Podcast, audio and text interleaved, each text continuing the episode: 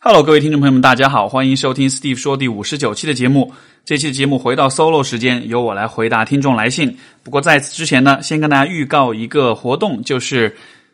啊，我的《假性亲密关系》这本书的上海签售会会在听好了，十月二十一号星期六下午两点半，在静安区的啊上海啊静安区的瑞欧百货四层的中书阁开始。这个大家如果去过中书阁，会知道这是一个非常漂亮、非常美的一个图书馆。我这次很开心能够在这样一个很漂亮的图书馆里面做这个活，呃，书店里面做这个活动。不过这个场地其实很呃不是特别的大，可能能坐五六十、六七十个人了不起了。所以如果你听到这个信息，如果你想要去参加的话，我到时候建议你早点过去抢个抢个位置哈。好的，这是关于这个活动。那我们今天的。来看看我们今天有哪些听众的来信。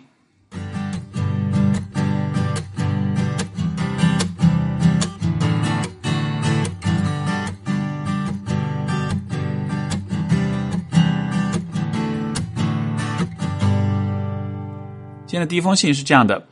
我是一名啊大四医学生，和女朋友是异地恋。我们在一起已经一年多，她也是一名医学生，而且有计划考到我这里来。但是最近的一段时间，我们都很忙，每天的沟通也不是很多，而且说话的感觉总是停留在生活的琐事，没有真正深入的心理交流。自己也会感觉孤独，感到过于平淡。啊，很想好好去维护这段关系，但不知道怎么做。自己的原生家庭沟通状况也不是太好，所以可能自己也受到一些影响。想要咨询 Steve 老师，在异地恋中要如何维护感情，怎样创造？啊，深入交流的机会。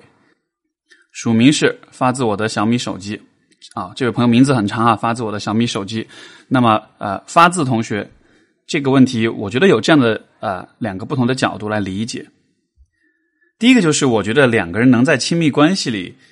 啊有多么深的这种交流，这可能是一个取决于你们年龄、阅历以及生命阶段啊这样一些因素的。就坦诚的讲，我觉得在学生时代停留在学校的环境里的话，其实大家思考跟面对的问题相对来说是比较单纯的。所以在这样的情况下，我觉得大家的想法、大家的思考可能不会那么的多，不会那么的深入。所以说，这也是我觉得为什么我们可能当我们回想起学生时代的恋情的时候，都会觉得那个时候是一种特别单纯美好的感情，就是两个人在一起就没心没肺的这样的呃呃相处，然后好像到了。长大之后，工作之后，好像这个感情就会变得越来越复杂。其实这并不是说，这呃呃，长大之后的感情就会真的变得复杂，而只是说，我觉得人在不同的阶段，你你的思考的深度跟广度是不一样的。所以说，呃，学生时代的恋情，我觉得它会有一个必然的一个特点，就是两个人之间不会有什么特别深入的这种交流，因为毕竟大家每天关注的东西就是这么的简单，对吧？当然，我不是说，呃。你就是学生时代谈恋爱就一定是这样子，但因为比如说，如果两个人都是喜欢学习思考，能够最啊能够有一些特别关注的一些话题，比如说，如果两个人都喜欢听我的节目，对吧？那每一次节目发布之后，我所谈到的一些问题，你们两个可以去讨论。其实这就是一些啊，我觉得比较深入或者比较有趣的一些话题了。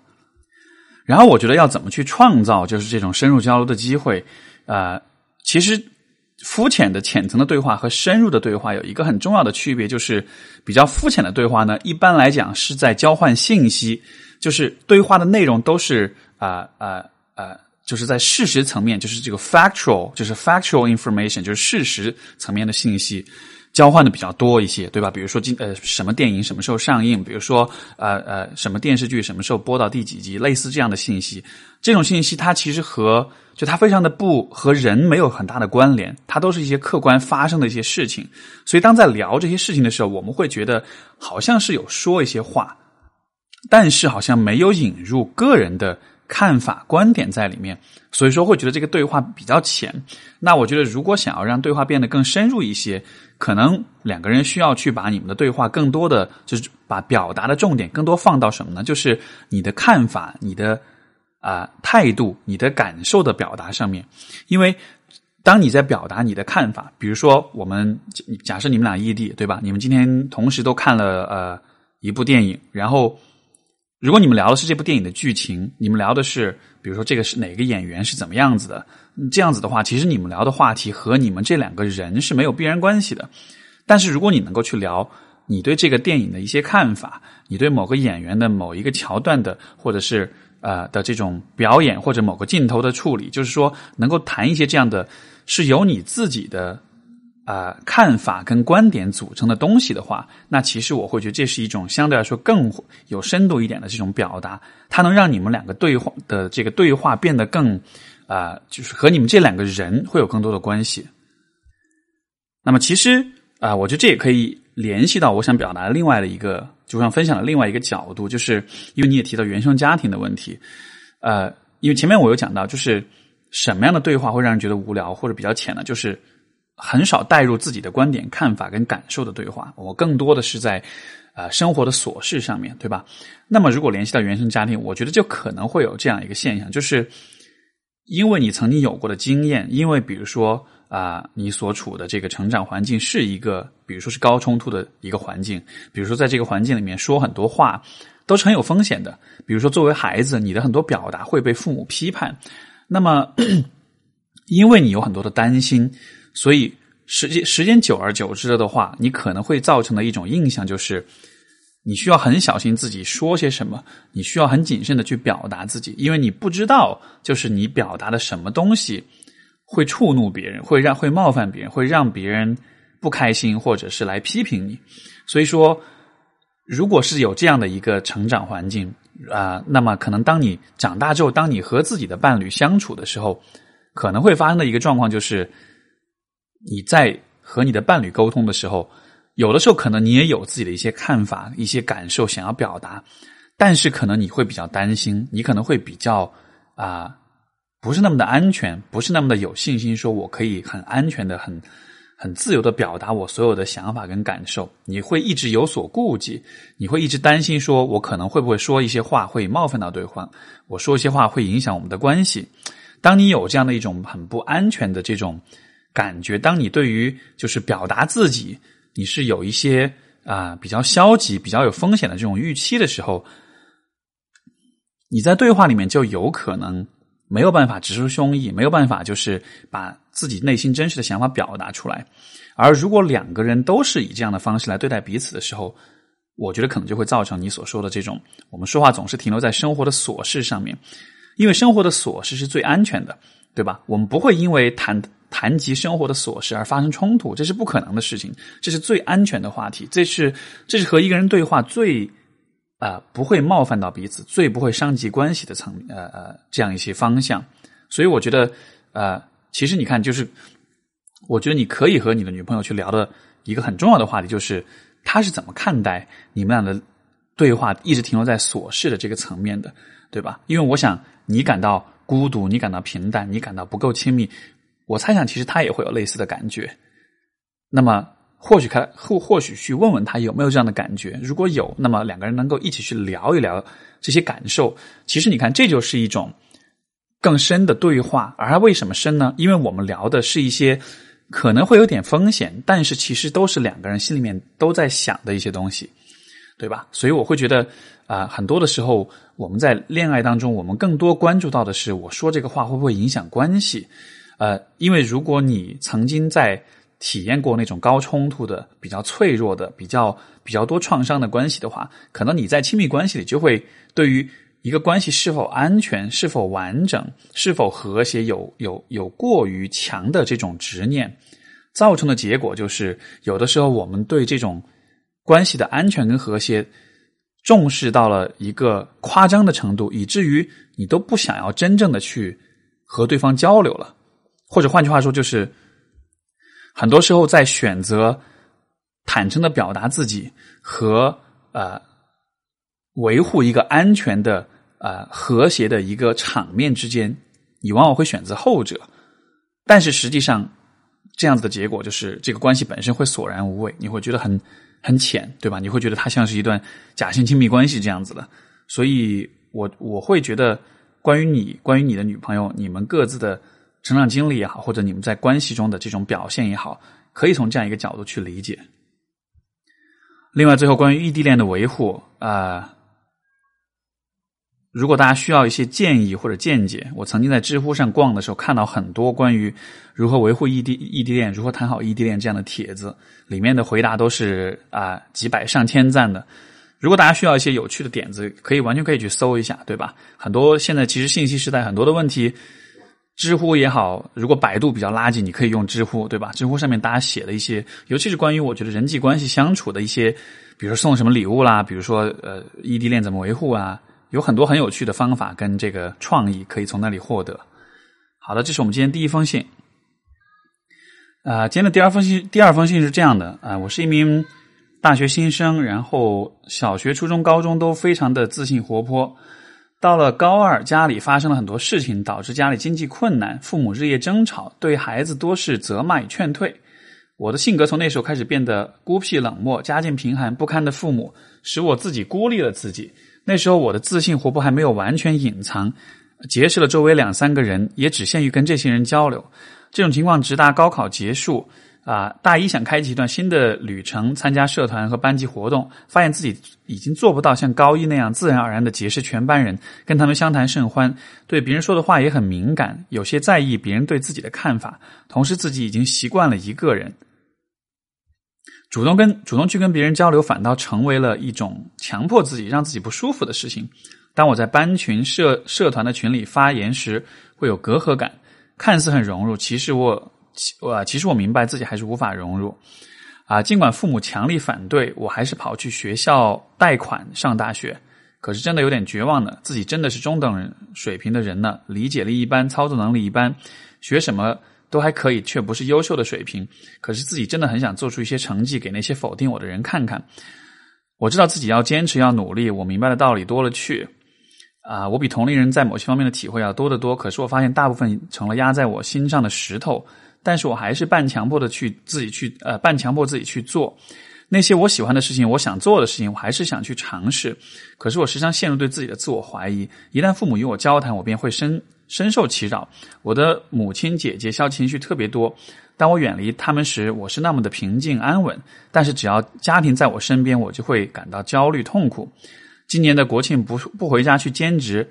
便是怕回去之后有数不尽的责怪和埋怨。我知道自己逃不开，但是我实在太厌恶那种消极、消极、低沉、压抑的氛围了啊！我想好好对自己。与其说我想知道我能做什么，不如说我其实知道我大概能做什么，能做什么了，但是却总是哦，但是却质疑自己。嗯，Steve，请你给我一个肯定的回答，非常感谢。这封信的署名是发自网易邮箱大师。现在大家发邮件都不署名哈，所以我吐槽一下。其实读完这封信，我想到了，就是我的以前其实遇到过若干位来访者哈，都是会有一些类似的状况，就是在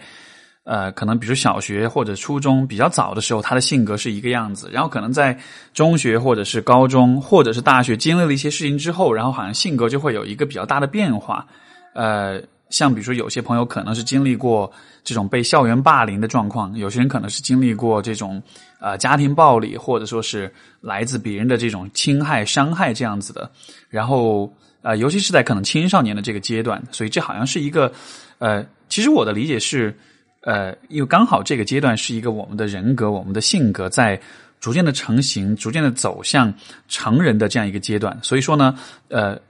我觉得相比于在生活的其他的阶段，好像青少年的时期，我们其实比较容，我们其实很需要就是从外界获取呃各种各样的内容跟素材来帮助我们形成自己的人格、自己的思想、自己的想法。所以说，呃，在因为有这样一个发展的这种特性，所以好像我感觉是在就中学时代，我们经历的很多事情是特别容易留下一些比较长期的一些影响。就像比如说这位来信的朋友，他讲的是在高中的时候家里发生这个经济的变故，对吧？那么可能这种变故导致的就是啊家人之间的不和谐，包括就是家人对自己的这种啊迁怒也好，这种指责也好，可能就会成为对于可能就是对这个朋友来说，就会成为一种啊呃在他自己的人格和自我认知里面占到非常主导地位的这样一些经历，但是也恰恰就是因为。我们在这种青少年时期很容易受自己生活经验的影响，所以说，我觉得在成年之后，我们才需要有这样一种意识，就是说，其实一个人的个性也好、人格也好、自我价值也好、自我认知也好，它都不应该是由啊某一个阶段的经历和这种认知来主导的。因为我会发现，可能呃有很多类似经历的朋友，当他在比如说年轻的时候，在青少年是经历了某一些事情之后啊，这些经历会成为他。人格当中，成为他自我认知当中非常核心的、非常主导的一个部分。就是说，我站在旁人的角度，其实我会觉得，就比如说我们呃，这个这位来信的这位朋友哈，呃，其实可能他的人际交往能力，他的这种与人建立关系的这种能力，从能力来说，这些能力它的存在是是是固定的，是恒定的，它不会因为家庭关系的变故而就改变，对吧？但是，从他自己的角度来说，就是他对自己的认识，他对自己的评价，会因为这个家庭变故而产生变化。那么，我站在旁人的角度，我看到的一个客观的现实就是，你的社交能力并没有变变化，你给别人留下的印象也并没有特别大的变化。呃，在旁人看来，因为我们是如何啊了解自己呢？我们是通过推测别人对我们的印象。来了解自己的，对吧？但是问题就在于，实际上你了解的自己未必真的是别人心里面想的那个自己，因为我是在推测别人是怎么看我的。所以，虽然我的关注点是在别人的观点上面，但是实际上这这些都是我自己推测出来的。所以说，一个人对自己的认识，我觉得更多的还是来自于我自己是怎么看我自己的。如果我觉得我是一个来自家庭贫寒的一个小孩儿然后我会我就会推测说。别人应该都会不喜欢这样的人，我就会在别人的言行当中去寻找证据来证明说，啊，你看他们都知道我家庭贫寒，所以说他们都不喜欢我，对吧？但是问题在于，到底是因为别人真的不喜欢我这个家庭贫寒的小孩，还是因为我自己带了一个预设，然后我去找到一些啊证据来证明我的这个预设？这是我觉得啊。就是这位朋友特别需要关注的一个问题，因为我能理解这个家庭的变故给你带来的这种冲击跟影响，但是给我的感觉像是因为有这样的一种经历，呃，好像你就对，就是这种经历就让你戴上了一个有色眼镜去看待你自己的样子，就似乎你会有意识的去，呃，去找到一些细节，找到一些证据来证明说。你是不好的，你的你是不被人喜欢，你是不被人接纳的，对吧？然后这个问题，如果我们再深一层的去了解的话，因为我不了解，就是说你家庭当中到底发生了什么事情，以及就是父母之间，包括你和你的父母、你的姐姐之间是怎么样一个状况。但是我的一种推测是，有可能发生那样的变故之后，啊，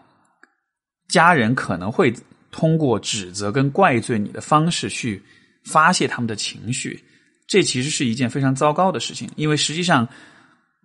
这种经济困难的问题可能和你没有必然的关系，甚至是它跟你根本就没有任何任何的关联。但是，可能他们需要去发泄自己的情绪的时候，就会用这种指责跟攻击你的方式，而这样子的话呢，就会让你在无形之中真的以为好像是自己的不好，是自己的错，对吧？其实，我觉得这是很多子女面对父母的时候。啊，为什么那么容易受伤害？这是一个呃非常常见的问题。就是说，我们在亲密关系里，不管是和伴侣的关系，还是和家人的关系里面，因为这个关系很亲近，因为所以说我们会很信任对方。所以说，当对方说什么话的时候，我们都会信以为真。但实际上，呃，就是我们会有这样一种假设，就是和我们亲近的人，他们是完美的，他们是绝对理性的，所以他们说的话全部都是真的。很多人都会有这样一个假设。可是我从来都不认为我们应该在关系里啊，除非你是真的了解对方，真的信任对方。但是在绝大多数的看似亲密的关系里，其实我觉得都不应该完全的假设说对方是完全理性的，对方说的话是完全客观的。因为怎么讲呢？人没有完美的，每一个人都有情绪糟糕的时候，都有冲动的时候，都有自己的局限跟误区。所以每一个人。啊，不管他跟你有多亲近，他都有可能说出一些其实不那么客观、其实不那么合适的一些表达出来，对吧？尤其是像父母这一代，很多人可能在自我成长上面，在子女教育上面，包括在夫妻关系的维护上面，他可能有很多很多的局限。再加上你看，遇到这样一种经济上的变故、家庭的这种啊这种变化之后，人肯定会处于很激动、情绪很糟糕的状况。在这样的情况下，他怎么可能说出来的话都是客观、都是真实的？所以，我觉得我会希望你能够带，就因为你说你老是质疑自己，我觉得这个质疑的方向反了。我觉得你应该质疑的是你的父母，是你的家人，就是他们在面对这样的一些状况的时候。他们以这样的这种消极的这种态度在面对，是不是这本身就说明其实他们自己是有很大的问题，是有很大的缺陷的？我能够理解说你其实很想要保持和他们的这种关系，但是与此同时你又深受其扰，你不愿意和他们太亲近，对吧？呃，这多少是一个无奈的、令人无奈的一个状况。就是说，我觉得这样的情况下，你能够做的就还是保持一定的距离。呃，因为不是每一个家庭都有很理想的状况。如果你的家庭当中啊有很多这种让你不开心、让你困扰的这些关系或者这些状况的发生的话，你当下来说，我觉得你能够做的啊，我或者说你应该做的是，先去发展你自己，先去关注你自己的成长啊。因为你提到说有你喜欢做的事情，我觉得非常好啊。你提到说你想做的、想尝试的事情，我觉得。你的这些你想做的、你喜欢的、你想尝试的事情，你的这种好奇心、你的喜好、你的你的热情、你的热衷，这些东西是特别特别珍贵、特别特别宝贵的。我会我会鼓励你，就是不管经历什么样的状况，这一个部分千万千万不要把它扔掉，因为这个部分是你的，而这个部分是不管别人怎么去批评你、去打压你，这个部分它都是永远存在的。对吧？你看，即使你的家庭已经是这样一个状况，对你有这样的一些困扰，你还是会有这些喜欢的东西。所以，我觉得这个部分是我们自我的很真实的一个部分。呃，也让我想到，就是其实我刚才前面提到的，就是有不少来访者，他们都会有这样的经历吧。小时候是一个性格，长大是另一个性格。在很多时候，当我和这样的来访者工作的时候，我其实都会鼓励他们去回顾说。曾经的你的那个性格当中，有哪些东西是现在还存留的？有的，你会发现很多人心中都还存留的是什么呢？就是当时他可能对某一些事情很感兴趣，他可能对某一种生活方式、某一种人际交往的方式，就不管是什么，就是他很，就是就是不管经历了什么，每一个人心中都总是会保留一些东西。那些东西是不管你经历什么，不管你有多少挫折、失败，你的那个部分都还会在，对吧？有的人可能是对某一个职业感特别感兴趣，有的人可能是对呃某种人际交往的方式感兴趣，比如说喜欢在人群当中做一个呃呃出众的人，喜欢在在舞台上表演，或者是想要做一个职业，或者是喜欢某一项爱好。这些喜好的东西，其实我是我觉得啊一个人的力量、跟动力、跟灵感的来源，因为这个部分是很大程度上不是我们通过后天的学习和这种。理性的选择所得来的，它更多的是由我们的天性、由我们的性情，甚至可以说是由我们的基因来决定的。所以啊，现在可能家庭的问题、家庭关系的问题、社会地位的问题、经济的问题，你可能没有办法去改变。我觉得没有关系啊。如果这些东西都是不能改变的，那我觉得你能够做的就是去。尽可能的去保留这个，我们刚才提到这个最最真我、最自、最自自我的这个部分，最真实的这个部分，以这个部分为动力，啊，逐渐的走出这种困境，然后走不走得出来，我不敢百分之百的保证，或者说，真的有没有所谓走出来这样一个可能性，对吧？因为。比如说，关于家庭的问题，很多家庭可能永远就是这个样子的。我觉得都说不上是走出来走不出来的问题，而是在于我们假设这就是你必须面对的人生中的一个现实。不完美的家庭，不完美的人生，这必这是你必须面对的一个现实。那么，你能够选择的是在这样的现实，在这样的生活当中，去坚持维护自己的喜好，或者说去放弃自己的自我，做一些看别人眼色的事情。最终，我觉得是这样的一个选择。才会决定你这一生过得是否开心，所以这是我对这封信的回复。我们今天的第三封信终于有署名了，来自贝卡。他说：“我是一个朋友很少的人，性格比较内向，发现自己的人际关系有这样一个规律：一般在初次见面或者接触几次之后，我的直觉就会告诉我这个人是否跟我一路人。如果是，我会主动维持呃维系和和对方的关系；如果不是，我就完全没有兴趣做进一步的交流。这样的结果就是人际人际圈子很小，和大部分人啊接触都会觉得无聊，甚至总是关注到他们的缺点，导致越来越喜欢自己一个人待着。然而生活中。接触最频繁的人还是那些大部分人，这种交往模式让我并不能在大多数时候保持轻松自在的状态。这种模式需在需要集体生活的时候很麻烦，比如和室友、同学这种没选择但又必须要在一起度过很长时间的人。其实，在上一年的集体生活，就是在上大学的时候，呃，啊，在国外上大学去分享，呃。公寓的这个厨房，我倒和其他五个室友保持很友好的关系。那种模式并没有占主导，但是目前刚搬家一周，在新的环境里又遇到这个问题，让我重新反思自己。虽然一直习惯了一个人待着，但是时常还是觉得孤独，觉得自己很失败。啊，都二十多岁，都是二十多了，却没有很多的朋友。现在的朋友质量很高，和他们交流很满足。每次想到这个事情，都觉得自己是不是太清高了？然后再怎么反思也没什么作用，生怕以后啊工作了。不会和各种同事、老板搞好关系，啊，大概是这样一个状况。这个问题的回答，我想呃，打一大板再给颗糖吃哈。这个打一个大板是是的部分是在于，呃，当我们在和人交往的时候，总是关注到别人的缺点，总是对别人有挑剔。首先，这样的现象，我猜大家可能都会比较熟悉，因为其实有很多人都是这样的。对吧？尤其当我们看到，比如说我们的父母那一辈儿，有很多人都是在和你的关系里啊，表现出那种很挑剔、很难以取悦的那种姿态。那我们应该怎样理解这样的这种行为呢？啊，我觉得在很多的情况之下，我们为什么会总是关注到别人的缺点，总是去挑剔别人？啊，当你这么做的时候，其实你在和对方保持距离。而为什么需要保持距离呢？我的理解是因为，如果和一个人的距离变得亲近了的话，你会担心对方可能看到你的某一些部分，而你会认为自己这些部分是不被人喜欢的。所以就是说，我们在人际交往里会去挑剔别人。我的理解，当然不是所有情况下都是这样，但是我觉得在相当多的情况下，之所以会去挑剔别人，可能还是因为我们对自己的自我评价比较有问题。我们在有的时候不是那么的认可。自己不是那么的对自己的，就是不是那么的啊接纳自己，所以我们会害怕别人看到我们的这个部分。这种害怕会在人际交往里面转化成那种对于别人的挑剔，挑剔了之后就不用亲近，就可以保持距离，而且是可以心安理得的，呃，底气十足的去保持这个距离，对吧？我们会告诉自己，我和他不亲近，是因为这个人他有这样这样这样的缺点。但是实际上，当你这么做的时候，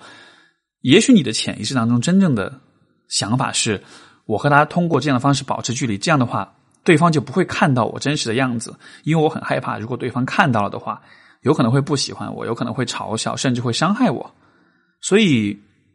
当然我不确定对于贝卡来说这是否就是你的模式，但是我觉得你可以，因为你说你自己反思了很多也没有用，我觉得你可以反思的一个方向就是，你可以问问看，就是你对于你自己的评价如何。呃，因为你看到的比较多都是你和别人的交往，对吧？但是我想让你想想看，你如何评价你自己？你喜欢你自己吗？你觉得你自己这样一个人是一个值得被别人喜欢和接受的这样一个人吗？当你在和别人交往的时候，啊，你会如何预期？就是你会对对对别人的这个态度会有怎样的预期呢？你觉得大多数人是会喜欢你还是讨厌你呢？我的猜测是，可能你会发现，哦，原来。我在很跟人交往的时候，很多时候我其实都是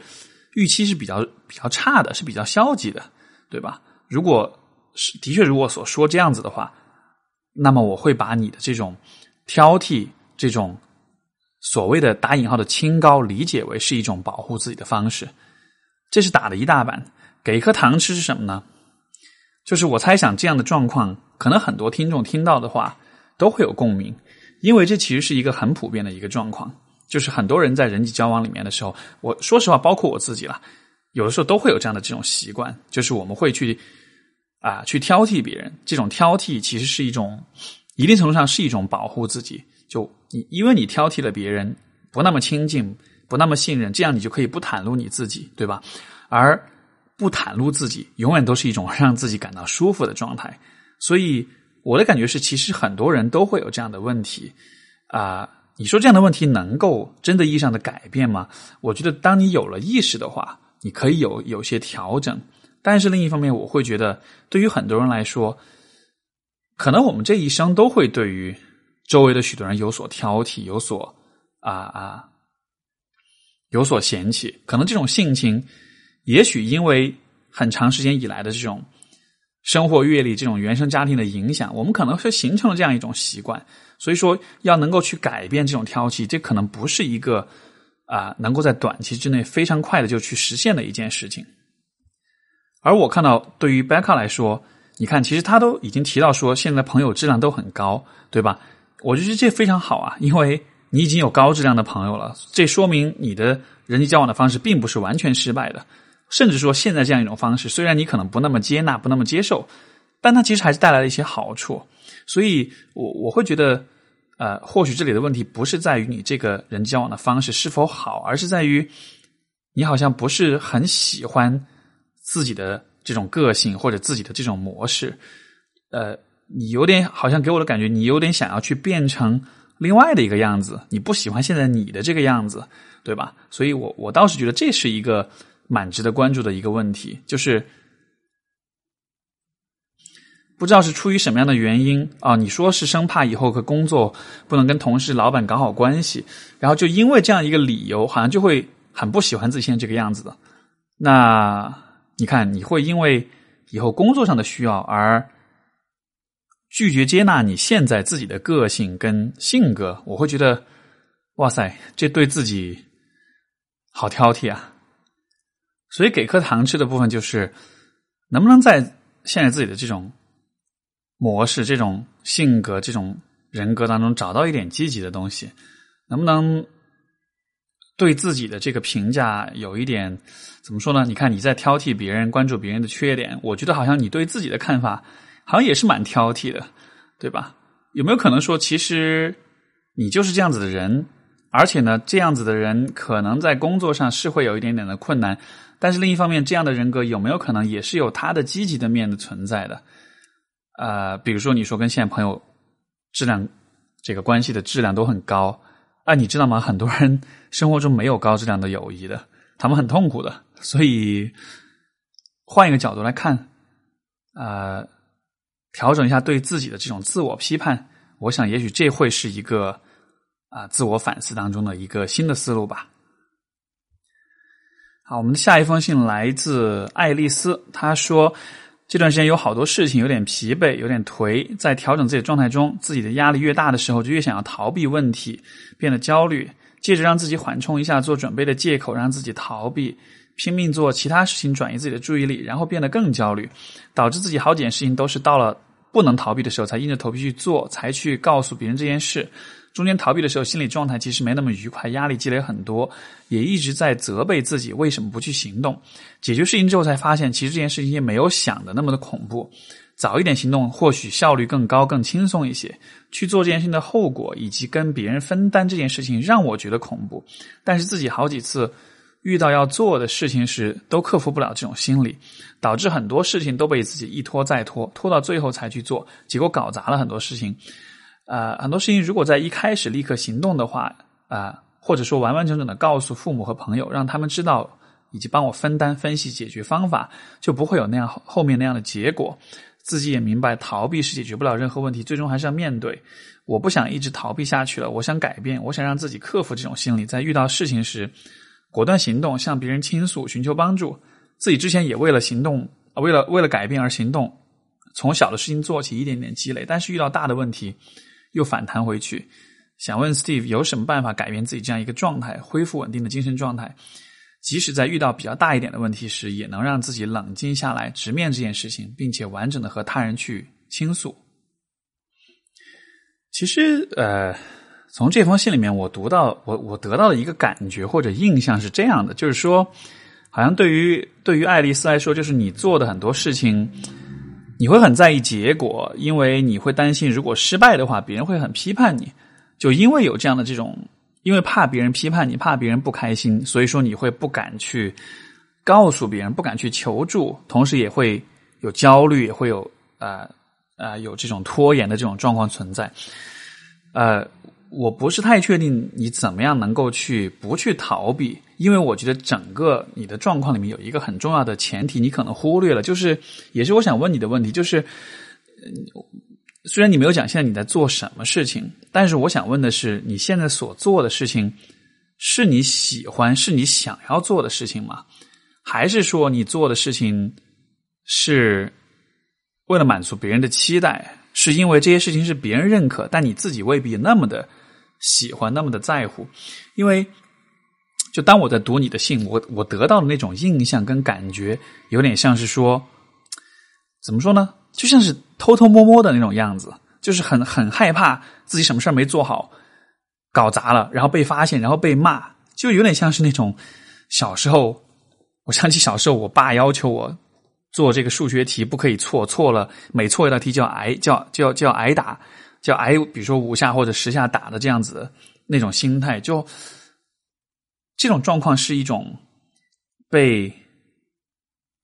强迫、被自己的恐惧所驱使着往前走的那种感觉。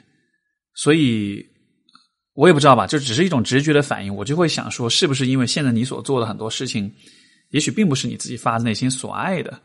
你的行动，你的动力的来源不是热爱，不是你的激情，而是恐惧，是担忧，是负罪感，或者说是焦虑。呃，如果你的动力都是来自这些的话，那么那么你永远都是在被推着往前走。这样的情况下，你的动力都都永远只够你刚好把事情完成，对吧？这就像是我们学生时代，我们的动力就是我只要能考及格。啊，不是学生时代，大学时代吧。很小学时代可能是尽量要拿双百分，中学时代可能是尽量拿前十，大学时代 就是尽量及格，对吧？就是如果我们是被这些消极的情绪所驱使的话，我们的动力就只够我们 pass，只够我们及格，但是它不够我们拿到一百分，它更不可能启发我们去想有没有可能我可以考一百二十分这样的。所以啊。或许这是一个你可以去思考的问题，就是现在你所做的事情，到底是因为你所爱，还是因为你觉得你不得不这么做？这么做啊？如果你所做的事情是那种被驱动着、被推动着往前走的事情的话，我觉得你一直都会这样吧。我觉得你一直都会拖延，都会焦虑吧，因为那压根就不是你想要做的事情。你现在的生活也压根都不是你想要有的生活。我可以对比之下，我可以想到很多人，他的生活当中所做的事情是他非常热爱的，是他非常喜欢的。这样的人，他永远不会有你所描述的这种问题，他永远不会担心说，啊，自己会搞砸，也永远不会担心说，我要不要跟别人分享，跟别人求助，因为，因为你很爱这件事情的时候，你是没有心思去管。其他的其他的东西的，如果向别人求助或者是倾诉，能够帮你把你所爱的事情做得更好的时候，你是绝对不会犹豫的，对吧？所以，因为有这样一种对比，我会比较啊关注，就是你的动力、你的动机来自什么。所以，这是这封信。你的最后一封信来自一个压抑的毕业生，他的呃，他说。我该如何面对创业压力？啊，我刚留学，研究生毕业，普通家庭，加上结合自己的情况和想法，想自己开创业开画室。虽然已经预计了很久，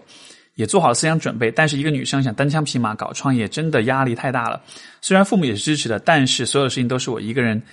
啊，在一边思考一边做。男友小我三岁，还没毕业，我们开始了异国恋。不多的几个朋友也有自己的事情要忙。原本内向的我，一面承受着巨大的压力，一面慢慢找装修工人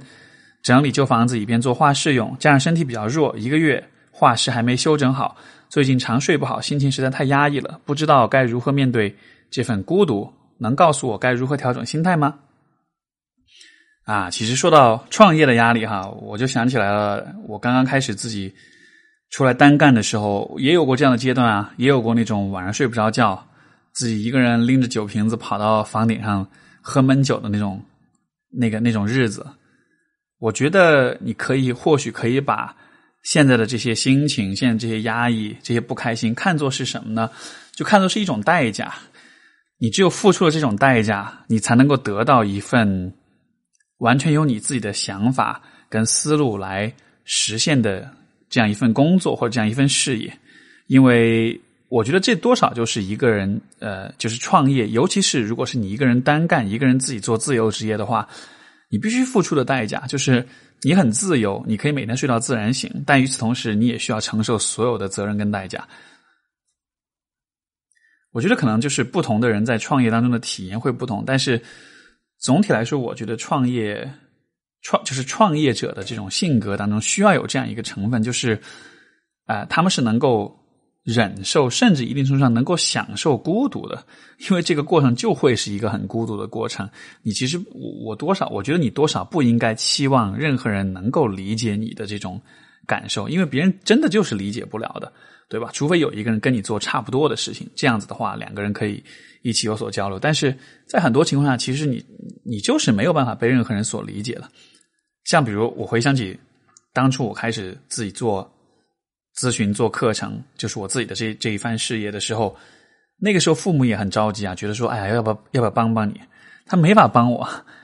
这个行业本身也很小众，完了他们在这个方面也就真的什么都做不了。所以那时候我我也觉得啊，没有人可以理解我，有的时候也会有点责，就是责怪他们，觉得你们都不理解我这样的。可是后来又想想，理解了又怎样呢？因为要做的事情还是得做，理解的话，就他们不可能理解你。另外一方面，他们也许是有意愿来理解你，但是他们真的不可能理解你。然后另外一个方面就是说，现在当下这个阶段可能会焦虑，可能会压抑，心情可能会痛苦。但是我想，对于你来说，是否有可能把这些心情、把这些焦虑跟压抑变成是一种